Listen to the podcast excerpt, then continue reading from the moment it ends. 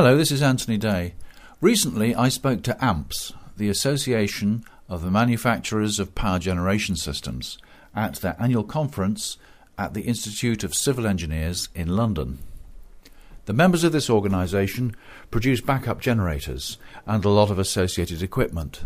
The association also represents component manufacturers who produce engines, alternators, and power control systems. My theme was energy security, the other side of the climate change debate. This is what I told them. Climate change, aren't you sick of it? It's on the television, it's on the press, it's in the papers, people are talking about it. I think that energy security is a far more important issue. And I'll talk about that in a moment. But I want to talk about climate change and I want to talk about the impact of climate change on business. But the press seem to have got it, well, there seems to be a lot of myth, misinformation, and misunderstanding. Although the scientific consensus, well over 90% of the scientific community say that yes, there is a problem with climate change, and yes, it's our fault because we, as an industrial society, are producing ex- excessive greenhouse gases, but principally CO2. So it's our fault. And we're all made to feel guilty, aren't we? We're all made aware that we have a carbon footprint, and we've got to think hard about the cars we drive. We have to think hard about the holidays we take. We have to think hard about how warm we keep our house. And this leads to a range of reactions. We have the people in total denial who say, if it's happening, and I say if it's happening, it's not our fault. It's because of sunspots, or it's because of natural cycles, because the Earth has changed, the climate has changed over history. And if it's our fault, there's nothing I can do about it. The Chinese are opening coal fired power stations two a week or something. What can I do against that? So, they say, if we've got global warming, let us benefit from it. Let us look forward to the fact that if the sea levels rise, it won't be so far to the seaside. If the summers get warmer, we can, we, we can uh, um, produce wine in Wolverhampton. We can grow olives in Oldham. We can get a Mediterranean tan in Morecambe. And then there are the other people who look at it completely differently and say, We are in a crisis situation. This is a disaster. We're facing the end of the world. I came across some poor individual who found out that CO2 is not only produced by transport and aviation and industry and so on, but also by plants and animals. And we produce carbon dioxide when we breathe out. So he made a New Year's resolution only to breathe in. Well, you can't keep resolutions, can you? So, as the introduction made clear, I'm an accountant. I must apologize for not being an engineer. But as an accountant, I too can take a pragmatic view of the issues relating to climate change and to energy. In business, we all have a bottom line to take care of. In business, we have customers to serve. In business, we have stakeholders whose interests we must respect shareholders, investors. So we all want to be environmentally responsible, but we will do those things which we can do at the same time as we fulfill our commercial necessities. Things which may be perceived as luxuries are things which we have to take a view on. So, just to make it clear, um, I'm not here to tell you that we must all become vegetarian. I'm not here to tell you that we should all join pressure groups. I'm not going to suggest that we should uh, get closer to nature by dancing naked in the moonlight or anything like that. Though what you do in your private life is completely up to you, as I told the constable. The basic issues of climate change are flood, fire, and famine, and they lead to all sorts of consequences. For business, we can categorize them into four groups. There are the physical consequences, there are the competitive consequences, there are the reputational consequences, and there's the whole area of regulation. Now, Angela's made it quite clear that the floods last year were an indication of the sort of things that can happen to us. The floods last year, I heard a report before Easter which said they're nothing to do with climate change. But nonetheless, the incidence of storms in this country is rising. So, climate change or not, we can expect more disasters, more dislocation of the type that we saw last summer. Summer, I use the word loosely. But the point is that those floods made us realize that getting flooded doesn't just mean you get your feet wet. It does threaten your water supplies, it does threaten your power supplies. And I think there are a lot of people who are suddenly realizing that there are a wider range of risks which they have got to protect themselves against in the area of, of climate change. But the important thing, of course, for us all to remember is in these days of globalization, our supply chains are international. So we may be sitting high and dry and be perfectly secure because the UK is unlikely to suffer to a great extent, at least initially, from the effects of climate change. These effects are going to be much more felt uh, in other countries, developing countries, third world countries. If we have got an international supply chain, we have got to recognize that if our suppliers can't supply, if our customers cannot buy, our business is impacted. We need to be prepared. We need to analyze both ends of our supply chain and make quite sure that while we may domestically be secure, our supply chain may not. And then there are the competitive aspects. The consumer, of course, believes we should go green and companies should be green. Of course, you don't deal with a retail consumer, that's not your market. But those organizations which do, the supermarkets, the banks, to some extent, you can now get a green bank account. The insurance companies who will give you green car insurance. The car manufacturers and the oil companies claim to be green as well. All of those are driven by the retail consumer. But the supermarkets in particular are pushing that responsibility back down the line. Because the supermarkets are scared stiff of bad PR. And while they claim to be green, they don't want anybody finding that some of their suppliers are not.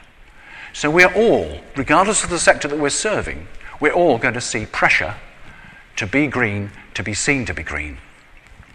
And indeed, I'm sure many of you go for uh, public tenders, and if you're responding to the NHS and other public bodies, you will already have documents or parts of the tender document where you have to say whether you've got an environmental policy, how green your organisation is, and if you've got ISO 14001 or any of the other standards relating to environmental best practice. There is an initiative called the Carbon Disclosure Project. And that was set up seven years ago by about 380 financial institutions, major investors with trillions of dollars or pounds in investment. And they sent a questionnaire. This last year, they sent a questionnaire to just under 3,000 major organizations, and they said, We would like you to explain to us what your company is doing as far as climate change and sustainability are concerned we would like, we as investors or potential investors in your companies need to know what you are doing in the face of climate change. So pressures are coming from another quarter. The investors are putting pressure on organizations. And then there is the, the reputation issue. It, to some extent, it has been said that uh, people are now deciding whether they will be employed by a particular company, uh, depending on whether they see that company as being green being environmentally responsible. So, maybe if that becomes a trend, you may have difficulty in retaining people, you may have difficulty in attracting people. And then, of course, there's the whole field of regulation and the whole field of the government's attitude to carbon dioxide, greenhouse gases, and emissions. They pay a lot of lip service to it. We have a climate change bill, which is going through its process at the moment. We have a climate change committee, which apparently will coordinate all the regulations under that. The Carbon Trust is in control of this country's carbon emissions. The Carbon Trust, as well as the Energy Saving Trust and DEFRA and Action on CO2, and the Department for Transport, and DBER, or whatever the Department of Trade is called these days, and the regional, deva- uh, regional development agencies, and the uh, Environment Agency, and EnviroWise. So there's an awful lot going on, but it doesn't seem to be tremendously joined up. But there are regulations coming out. I mean, you're aware, you're already experiencing the fact that emissions are controlled, which is all part of it. I'm sure you're in, in, in, manufacturing, you are affected by the fact that waste is particularly controlled. You know about the landfill directive and all the things that go from that. You know about the WEEE directive. So there are things which the government is putting in place in order to be environmental and in order to reduce emissions. But one wonders how serious they are, whereas on the one hand, they've got all these agencies working hard to make us a green country. And on the other hand, they are supporting expanded airports and they are building more roads and they're closing the post offices, which means people have to travel further and increase their carbon footprint. One wonders whether they're actually particularly concerned about the planet or more about the poles. As far as the post offices are concerned, one can't see their logic at all. I thought that if I was going to talk to this audience, I really ought to show a picture of a generating set as I move on to talk about energy security. That's rather a different generating set from the ones that I know you supply. It's different in a number of quite important factors. First of all, it's not portable. I mean, where would you get that many wheels? That could be uh, an embarrassment, of course, because it's built in a floodplain. You may recognize that that is Drax Power Station. That is the biggest power station in the country. It produces 7% of this country's power, produces 4,000 megawatts. It differs again from your products in that it is fueled with coal. Certain amount of biomass, but principally it runs on coal. Now, the other thing, the other main difference is it's got all these chimneys. Well, it's got a chimney.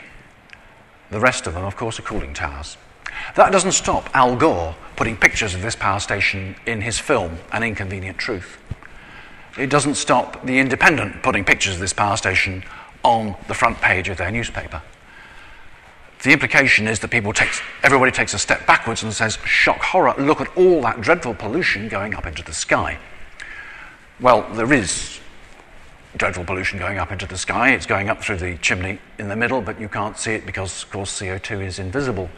There is pollution, but it's a very, very big power station. It's the second most polluting site, I believe, in the country after Heathrow, before they put in the third runway. But those cooling towers, which of course are emitting nothing other than steam, those cooling towers are extremely important in what they demonstrate for energy security because they demonstrate the fact that this power station, unlike the systems you provide, is only about 40% efficient. So, for every ton of coal which is put into that plant, the energy which is released, or over half the energy which is released, simply goes up into the atmosphere, is dissipated, and lost. Of course, every ton produces a certain amount of carbon dioxide. More than half of the carbon dioxide that is created has no useful product. The question then is, as far as energy security is concerned, can we really accept these levels of efficiency? Can we really accept this amount of carbon dioxide for a relatively small return in terms of energy. Remember, once the energy has come out of the power station, it then goes down the grid where even more is lost. Well, let's look at the energy situation. First of all, UK energy consumption, the total amount of energy going in to the British economy is split up in this way. We are still dependent on coal for 19% of the energy in this, com- in this country. Oil accounts for a third. Oil, of course, is mainly used for transport. And I'm talking here only about energy uses. I'm not talking about the oil or the gas or anything else which is used as the raw material for industry. This is simply the energy proportion. Interestingly, gas is now the largest proportion of our energy mix, natural gas, 39%. Used, of course, for power generation and used for home heating. Nuclear provides us with 7%, and renewables, as Thorsten pointed out, are still only a small proportion. So, those people who say that we are going to rely on renewables for the future must recognize we've got an awfully, awfully long way to go. If we do, or if indeed, if indeed we can expand that proportion. Another thing that I'd like to draw your attention to is that a generation ago, we were self sufficient in the UK in energy because we had our extensive coal fields. We had our North Sea oil. We had our North Sea gas. We had the first nuclear power program in the world. And it was all under our control. If we move on from this and we look at how our electricity is generated, UK electricity production, well, the largest proportion is still from coal. Very small bit from oil, quite a lot from gas, nuclear 20 21%, renewables and other about 8%. Renewables and other, other will include the hydro, the landfill gas, and the renewables will be the wind, the solar, and um, anything else.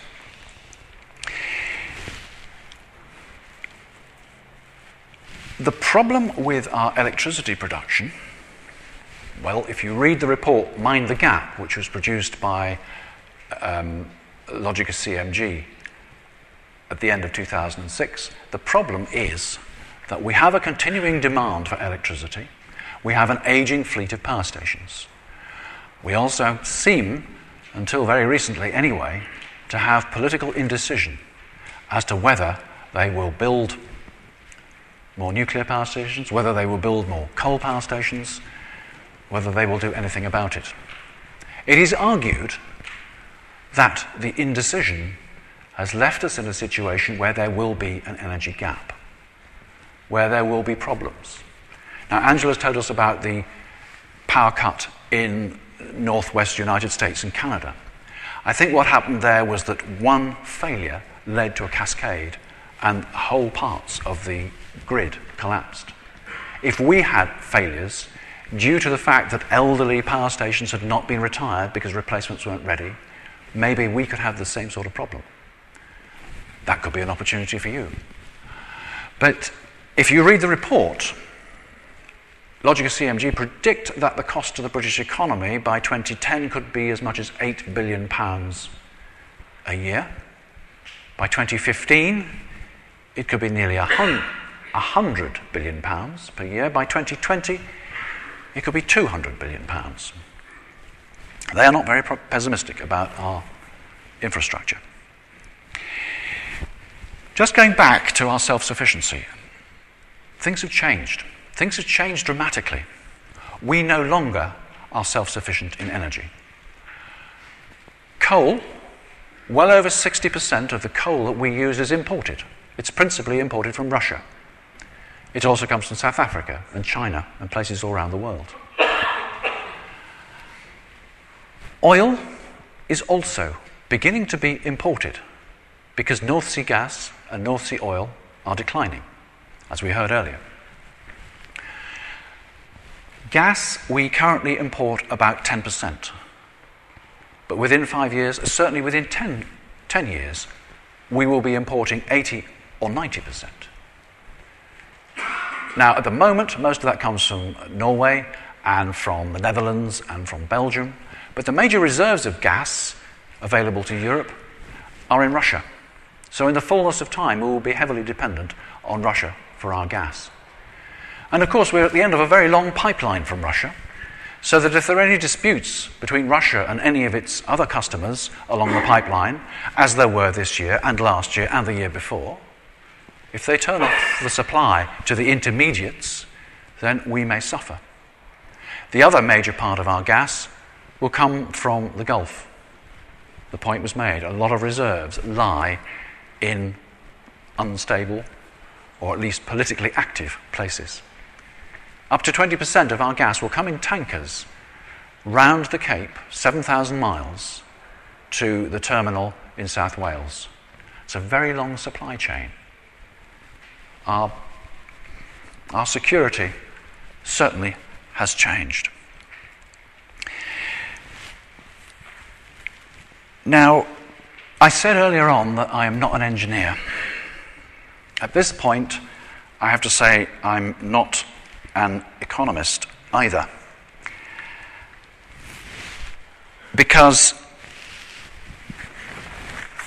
Thorsten told us extent, uh, to, to a great extent about oil, but he also invited us to take it with a grain of salt. Ah, I shall take the liberty of doing so. We are not running out of oil. Well, yes, we are. Oil is a finite resource. From the day we actually extracted the first barrel, it began to run out. But of course, it's not a fear of running out of oil which is the problem. We are nowhere near the last barrel on the planet. But I believe that peak oil does provoke serious challenges. Peak oil. What is peak oil? Well, since we started exploiting oil about 150 years ago, perhaps only 100 for the major exploitation, the production of oil has gradually increased and the demand has tracked it.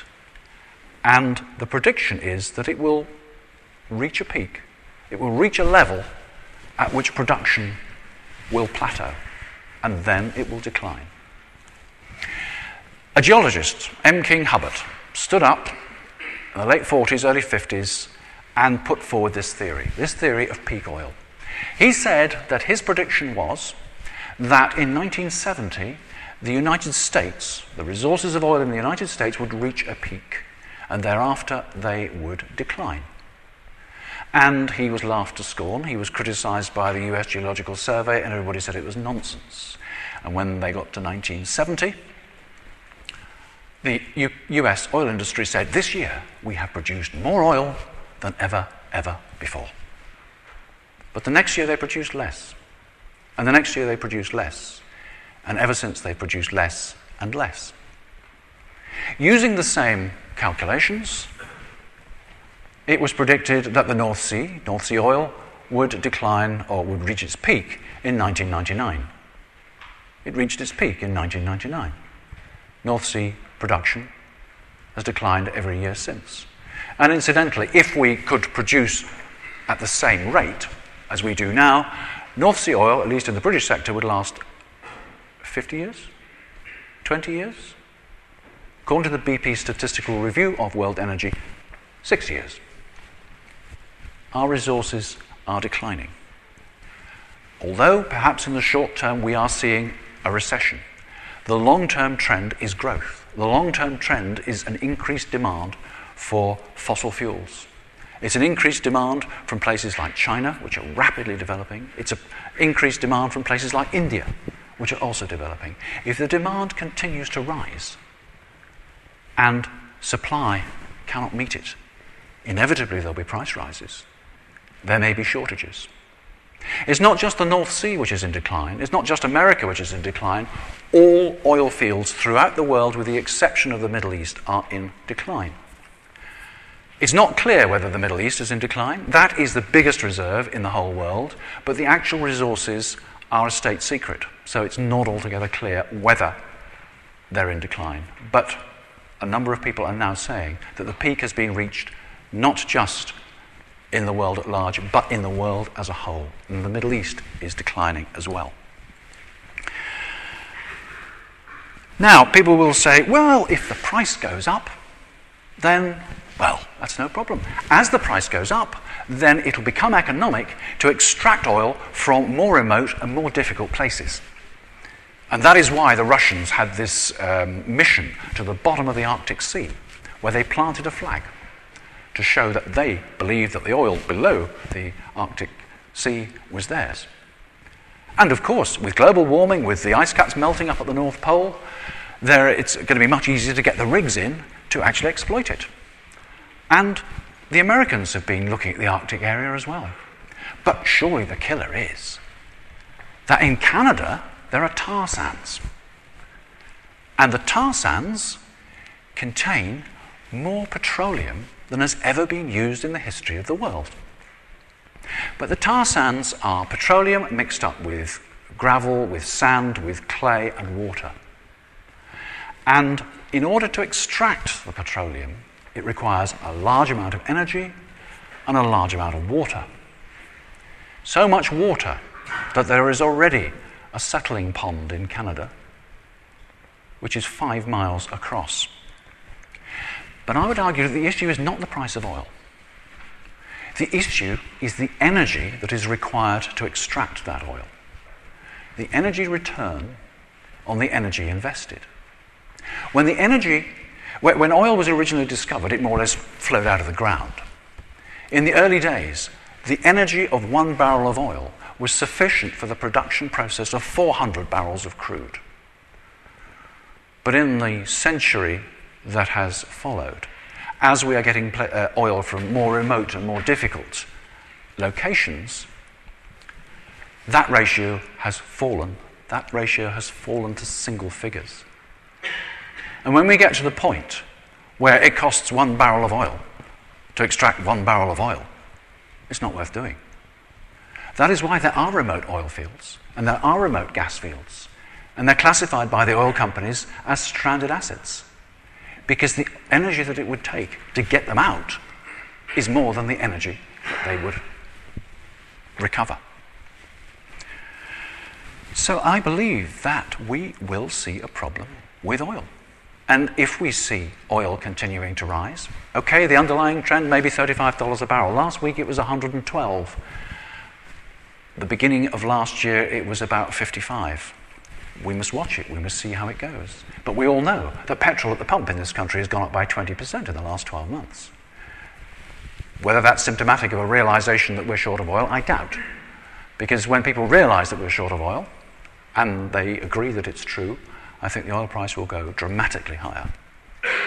Two pounds a litre by 2010. And that will make us question the whole business of transport, leisure, commuting, distribution. It will impact agriculture because oil is used not only for the farming process but also for producing fertilizers and pesticides and so on. Oil is implicated in pharmaceuticals, oil is involved in plastics, oil is the oil which lubricates the wheels of industry. Now, you might say, well, what about biofuels?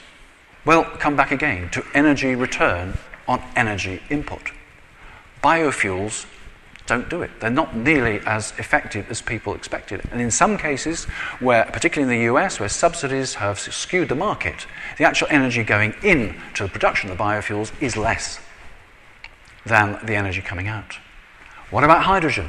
Well, hydrogen is a store of energy or a means of transmitting it. But again, you have to put far more energy in than the energy you can get out of the hydrogen you produce. We have a problem. What about renewables? Well, in Eigg, Eigg Power. Have we heard about Eigg Power? Eigg. It's an island in the Hebrides. They have got wind power, hydro, and solar, and a great big bank of batteries. And it all works very successfully. But the islanders have got far more electricity than they ever had in the past, but they haven't got um, nearly as much as we are used to. And they still have their diesel backup generators. And I think more and more we'll see that. I know that this is a fairly doomsday scenario, but I think that your industry, unlike many others, has opportunities here. Because as power from grids and so on becomes less reliable, as people start using more renewables but need a backup. As people question whether centralized generation is as efficient as we can accept, then there must be opportunities for localized distribution generation and for increasing the efficiency of how we use our energy by putting in combined heat and power systems. I think that your organizations, that your industry has opportunities. So, my view is that the future is nearer than we think. I think the future is a lot worse than we think. I think the future is a lot better for you than it is for many people. And my message overall, my message is the old Boy Scout adage be prepared. Be prepared because the world is changing. Well, the world's always changed, but change like we've never seen. Be prepared because the world is changing for industry. Be prepared because the world is changing for humanity. Be prepared, ladies and gentlemen, because the world is changing forever.